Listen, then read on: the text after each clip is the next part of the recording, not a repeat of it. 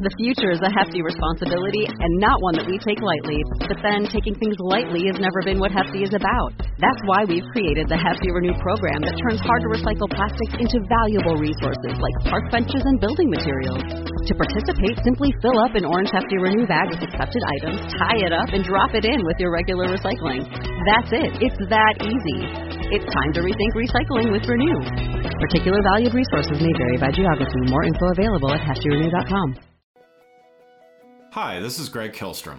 Welcome to Season 3 of The Agile World, where we discuss customer and employee experience, organizational and workforce transformation, and how business can adapt and continually improve in an agile age. The Agile World podcast is brought to you by TEKsystems, an industry leader in full stack technology services, talent services, and real world application. For more information, go to teksystems.com. To read more about the topics discussed in this show, you can go to my website at theagile.world and read my latest articles, or get a copy of my latest book, The Agile Workforce, now available on Amazon and other retailers. My name is Greg Kihlstrom and I'm the host of the Agile World podcast. Today we're going to talk about Agile M&A, applying iterative processes and systems in place in order to uh, better ensure the success of a merger or acquisition. To help me discuss this topic, I'd like to welcome Chris von Bogdandy, uh, Senior Director at Slalom. Uh, Chris, welcome to the show. Thank you for having me, Greg. Why don't you uh, start out off a little bit by describing what you do at Slalom? I focus on M&A and I focus supporting our clients from pretty much the time that the financial due diligence is done, the deal is not yet announced. And uh, um, so I'm, I'm focusing on the uh, operational due diligence piece, uh, integration planning, and then I take our clients through uh, day one of the acquisition all the way through um, when the integration is done. So I, am uh, building out a team for that, and uh, um, yeah, all aspects of the integration, whether it's the technology piece or it's setting up the central integration management office (IMO), or uh, supporting other functions like sales and marketing or finance. Great. Well, yeah, look at, looking forward to talking through this. Uh, let's let's start off by defining what we mean by agile M and A. So, how how would you define it? So, I'm going a little bit outside of the uh, traditional definition of uh, agile, like Scrum Agile, etc. Sure, sure. So for me, integration is an iterative process where on day one of the close of the integration, uh, you may want to start taking orders of uh, um, from the acquired company customers in the system of the acquiring company. So how do you do that? Do you at that point the systems are not fully integrated yet so you have to figure out like an interim solution where you uh, um, create like an interim deal desk for example. So so you're basically creating interim operating models and then you iterate on these operating models in order to drive efficiencies and until you finally land on um, the uh, for example the integrate uh, the uh, acquired company is fully integrated and everything runs in one system, in one process, and is being executed by one team. So there are many different operating models in between. And I call that an agile approach because you basically you you you go with an MVP with a minimal viable product uh, uh, solution, and then you iterate on that, and you have to roll this out in a um, in a very agile fashion. I've been on both sides of this process, having a company acquired as well as acquiring other companies. So I have my own set of answers to this question I'm about to ask. But um, why is it important from your perspective to adopt these agile principles? You know, from the very start. Like, what's what what are some of the benefits to be gained in, in an M and A scenario? So M and A is is somewhat different than like a normal. Let's compare it to a system deployment where uh, you are working on, for example, upgrading your ERP system, your Oracle system, for example, and you are uh, setting a go live date when the new system is live, and you can, um, and the project has the luxury, in uh, quotations, to to work backwards from this go live date. Uh, with M&A, there is a, a, day one date that is basically driven by uh, uh, by the deal itself and then on, on that day one, everything changes. Uh, you have uh, accountability for the acquired company's employees, and uh, you have uh, also the, the risks that are associated uh, that are coming with that uh, with that acquisition. So, for example, the acquired company may not be at the same level of cybersecurity as you are. Very often they are not because they're usually smaller companies that don't have the same level of resources that they can dedicate to it. So on day one, you let's stay with uh, with the uh, security aspects. Uh, on day one, you need to make a call on how do you secure the organization, and you don't have the luxury to just push the state out like an Oracle implementation if you are not quite there yet from your solution perspective. Right, day one happens and these uh, um, and, and all these business requirements become real and you have to meet them why do you think this way of thinking is is overlooked in the in the m&a process even by i mean you've been you know you've worked with technology companies and and companies that uh, adopt agile whether it's you know what i call big a agile or, or just you know agility in general.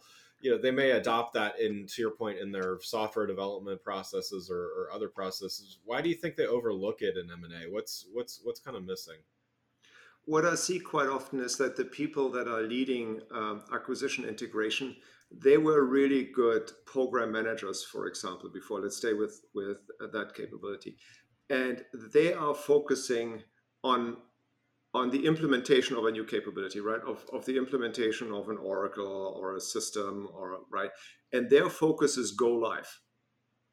And uh, as long as the go live goes well and people are trained, they are happy. An integration management office, yes, they focus on go live and focus on the implementation of capabilities. So, for example, the acquired company's employees are capable to sign up on the benefits of the acquiring company online, right? That's an implementation yeah. of a capability. But the IMO goes one step further because the IMO is really focused on the realization of the deal thesis, which articulates why did this acquisition happen, right? So if the yeah. if the deal thesis, for example, is about uh, all about taking a technology of an acquired company and adding this to the technology portfolio of the acquiring company and penetrating a certain customer segment or a certain region, the, the IMO's job is to focus on that and, and just do everything possible to make that happen. So there, quite often there's a lot of uh, um, improvisation, bubblegum and duct tape associated with that, where um, the systems are usually not fully integrated at the beginning. It takes a little while, so you have to figure out, you know, how do we do this? How do we get like an, an, an Excel spreadsheet in the middle? How do we get people uh, around the problem in, in order to make sure that we activate the sales team really, really quickly that they can start selling this product because the, the sooner the revenue curve goes up and the business value is there, the sooner you will hit this deal thesis. So again, from a from a classical perspective, uh, uh, the focus very often is the go live date and the implementation of the capability versus in, in M&A, it is really about the value realization out of the deal and uh, and it becomes very very visible very quickly if that is not there and uh, uh, people starting swirling and i've got a couple of examples that i can go through. Yeah i'd love to i, I think diving into a couple examples would be great. It's i know we talked about um, as we were prepping for this show about a, a, couple examples in in your career and your your work. If you don't mind sharing, um, just kind of uh, t- to give a, a, a, better understanding, that would be great. Yeah, sure. So. Um, when I was at Symantec, I was leading uh, IT demand management for a while, and uh, we were looking at desktop video conferencing and uh, uh, we had an, a large RFP out um, at the time for um, for desktop video conferencing, the uh, the cameras and everything that, that goes into it. I mean, that was that was before every single computer had a camera built into it. So um, so we had a couple of vendors um, that were proposing on the RFP. It was somewhere in the three to five million dollar range, and uh, um, and during the RFP process, two of these uh, two of these bidding vendors that were responding to our RFP uh, merged, or one acquired another mm-hmm. one, I would say. Yeah. And uh, um, so I, I called the uh, um, the sales rep of the uh, um, acquiring company and said, "Hey, I saw that you just acquired your competition. Can you tell me what that means for the uh, proposal that you gave me? Is this going to change the pricing?" Am I able to get your camera with the uh, service package of the other company, for example? And he said, I don't know yet. The product roadmap is still in development. And uh, um, and he said, just just call me back in a week. And I called him back a week later. I called him back uh, three weeks. I gave them basically three weeks. And then we were leaning towards that company, but the contract went to another vendor because I just didn't know how that company would bring those two technologies together. And yeah. and I wasn't willing to put my neck on the line against uh, um, uh, for my for my CIO to uh, uh, to to just trust them and say, okay, this is this is going to happen, and and we will take care of you. So so rather than creating an MVP around, you know, this is this is how our sales organization can communicate specifically how we bring these these technologies together. They just punted this all the way down the road, and there was basically no messaging around the integrated product roadmap. And uh, uh, I was just one example, and I'm sure that they lost millions and millions of dollars in the marketplace because uh, of all these RFPs that were out there for desktop video conferencing that uh, um, that went soft because the messaging wasn't there. There was no messaging. Um, yeah, and that's that's so counterintuitive because I mean, you know, one of the main metrics of M and A is how you know value realization and as quickly as possible, right? So yeah, I mean, how um, how might they have done something differently? I guess in a in a, in a better world. Right. So I see a lot of companies. So so in I've I've been in M&A for 20 years now. I see some deal theses that, that are on the back, back of a napkin. Yeah. And uh, I understand how that uh, comes to be when sometimes um, deals fall out of exclusivity, when the uh, uh a definitive agreement, for example, is uh, um, ended, and then the the target company can go out and and they have a purchase price from the uh, from the other company in mind, right? So so they can they can basically go out and shop around and say, hey, uh, this company wants to pay X for us. Do you want to pl- do you want to play, uh, pay X plus Y, but you only have one week to put the deal together? I've seen this happen for multi-billion dollar deals where uh, uh you don't basically don't have time to put a fully baked uh, deal thesis together, which includes how how the products are being integrated and how the go-to-market motions are supposed to happen, right? What are you going to give to the channel? What are you giving to your direct sales organization? What do you want to drive through your e-commerce platform, etc. Um, however, I see a trend where the deal thesis are much more nuanced and much more holistic, um, where these type of uh, decisions are made on on how certain products are coming together and how certain products are being bundled into solutions and being pushed into the market. So, so prior to close, that messaging should be ready to roll. And uh, um, and then again, in a, in a true agile fashion, you, you you start sending it out and you start iterating and fine tuning it based on your audiences and the feedback that you are getting from uh, from the ground. Which is the second core piece that I want to um, underline is um, for M and A, you need very short feedback loops on how things are going. I call them listening posts. So if you adjust, so for example, listening post is uh, what is the pipeline velocity of the company that you want to acquire? Is the pipeline velocity slowing down? Some of that slowdown you could expect, but is it slowing down too much? Another listening post is uh, um, do a round of interviews with your leaders for your key customers and and see how they are actually uh, viewing this uh, this this acquisition. So you don't send one direction communication to them and explain to them how great that acquisition is, but you are actually meeting with them and talking to them proactively, and don't wait for the customer to pick up the phone and and uh, call their sales rep. Other listening posts are the employees. There are surveys that you can launch. There are uh, things like uh, change agent networks that you can start. There are a whole bunch of things, but without these listening posts you don't know how the solutions that you're putting in place how you have to fine tune them and where you have to focus. Yeah I, I, love that that listening post concept. I mean do you think that i mean again going back to certain teams may be a little more okay with this iterative and and agile process and you know i would imagine the the finance teams and and and ops teams may be a, a bit more risk averse and and things like that. So agility may, um, I guess, a misperception of agility may may um, you know cause some red flags or whatever. But I mean, do you see that overall?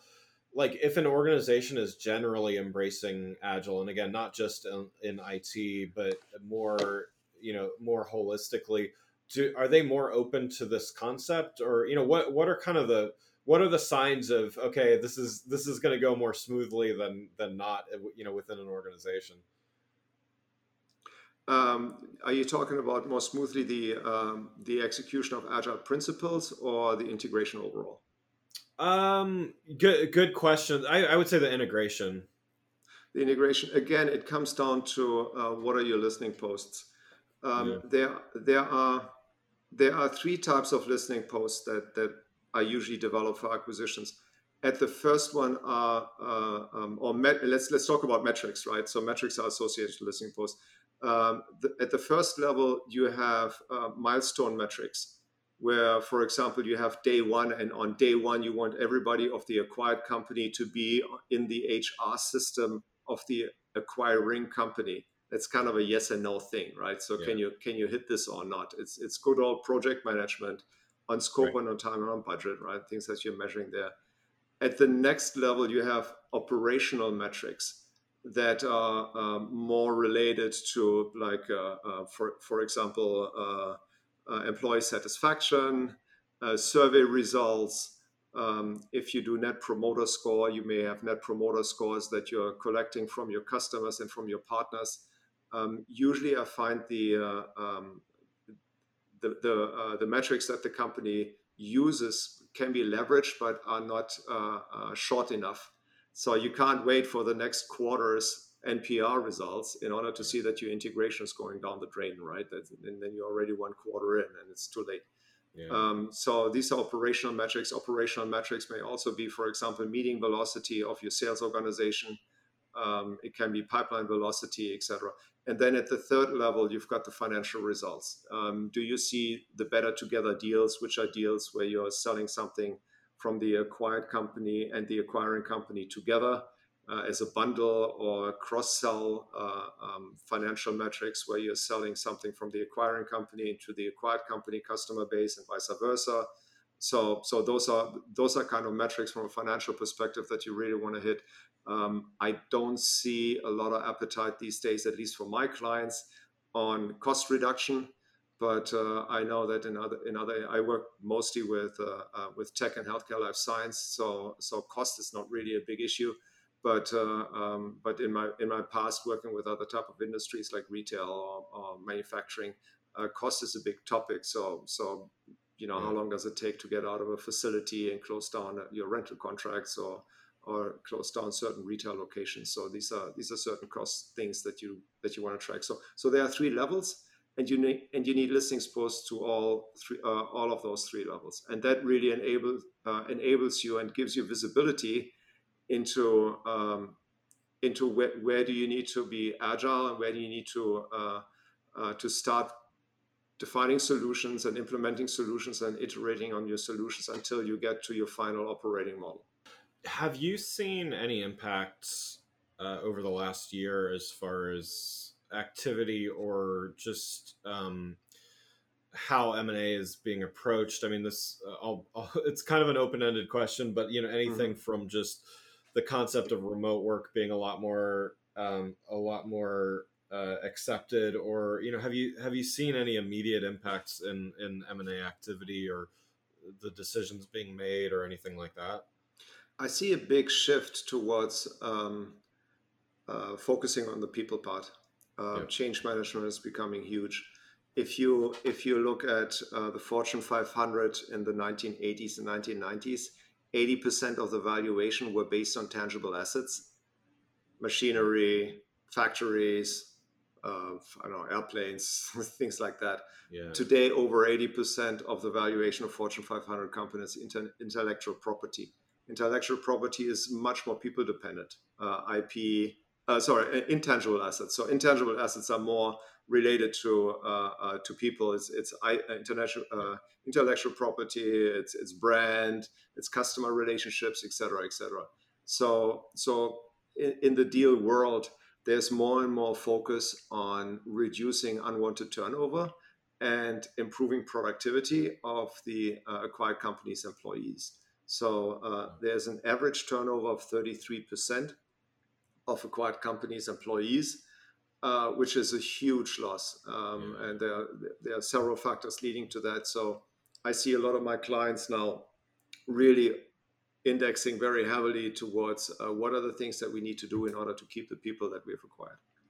Well, um, one last question before we wrap up here. Uh, for those companies that are anticipating M&A activity in the near future, what advice would you have for them to kind of get their houses in order or, or prep to, to be able to take a more agile approach?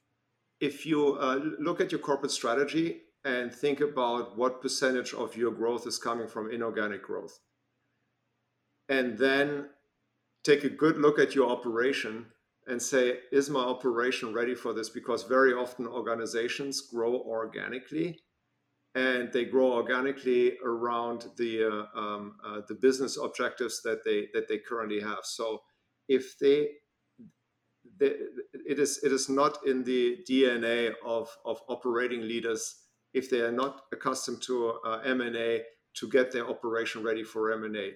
Uh, for example, I uh, one of my clients has 250,000 SKUs, and uh, uh, they have basically only 12 products. They, and they have so many SKUs because the way that they are driving their SKU structure is around their sales model, the way they're bundling, ex, uh, different pricing models, et cetera, et cetera. So when they acquire a new company and they come in with a new product, it takes them over half a year to add a new SKU. And oh, that gates the ability for the sales organization and the partner organization to actually sell it.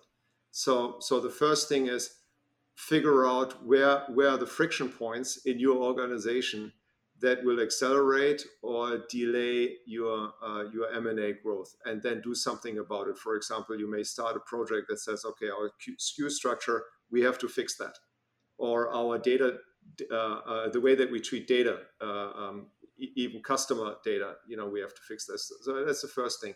The second thing is um, start building uh, um, relationships with companies that you are uh, the type of companies that you want to acquire. So you start understanding how they actually operate. There are partnership models that you can do. The corporate development folks, they usually know really well how to do this. And it really enables you to better understand the operating model of the other companies. So you can anticipate, again, as you're bringing them in, how would we accelerate the value realization? Because the best integrations that I have done were with companies that already in the past had a lot of touch points and already had a very good understanding of the mutual operating models.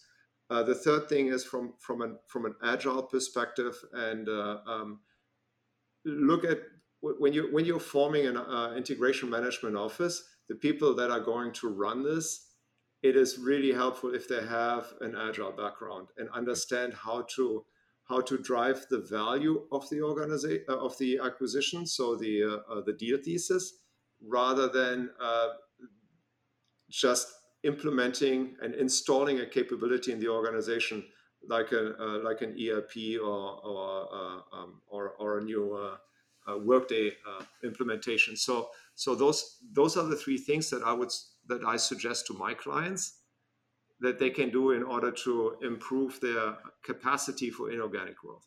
Well, uh, Chris, thanks so much for joining the show. Um, for those listening, what's the best way for them to keep up with what you're doing? Oh, I'm uh, um, I'm quite active at uh, uh on LinkedIn. So if you just look at me, uh, uh, look me up on LinkedIn, you can find me there. I post articles there. I also I'm part of the M&A Academy in Chicago, and uh, I'm I'm presenting there, or just uh, hit me up at uh, chris.vonbogdandy at slalom.com. That's my email address. Wonderful. Well, again, I'd like to thank Chris von Bogdandy, uh, Senior Director at Slalom, for joining the show. Thanks for listening to the Agile World with Greg Kihlstrom. See you next week. Thanks again for listening to the Agile World podcast brought to you by TEKsystems. I'm your host, Greg Kihlstrom. If you enjoyed the show, please take a minute to subscribe on your podcast channel of choice and leave us a rating so that others can find the show more easily. You can learn more and get a copy of my latest book, The Agile Workforce, from my website at theagile.world.